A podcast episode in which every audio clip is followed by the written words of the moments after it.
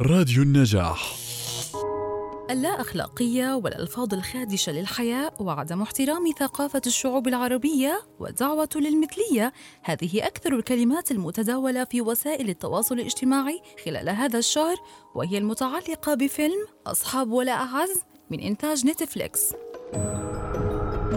بدوافع متعددة رفض الجمهور العربي فيلم أصحاب ولا أعز علما بأن هذا الفيلم مأخوذ من الفيلم الإيطالي Perfect Stranger لمخرجه باولو جينوغيزا إذ تدور أحداث الفيلم حول سبعة أصدقاء قدامى يجتمعون لتناول العشاء في فترة الإغلاق بسبب انتشار كورونا في لبنان ويمارسون لعبة تتضمن وضع هواتفهم على مائدة العشاء وإتاحة جميع مكالماتهم ورسائلهم النصية لبعضهم البعض.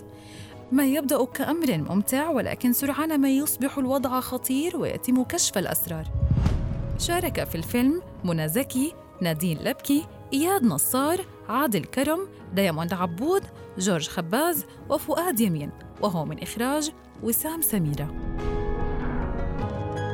وأنتم مستمعين ما هو رأيكم بما عرضه فيلم أصحاب ولا أعز؟ هل يحاكي الواقع أم أنه أبعد ما يكون عنه؟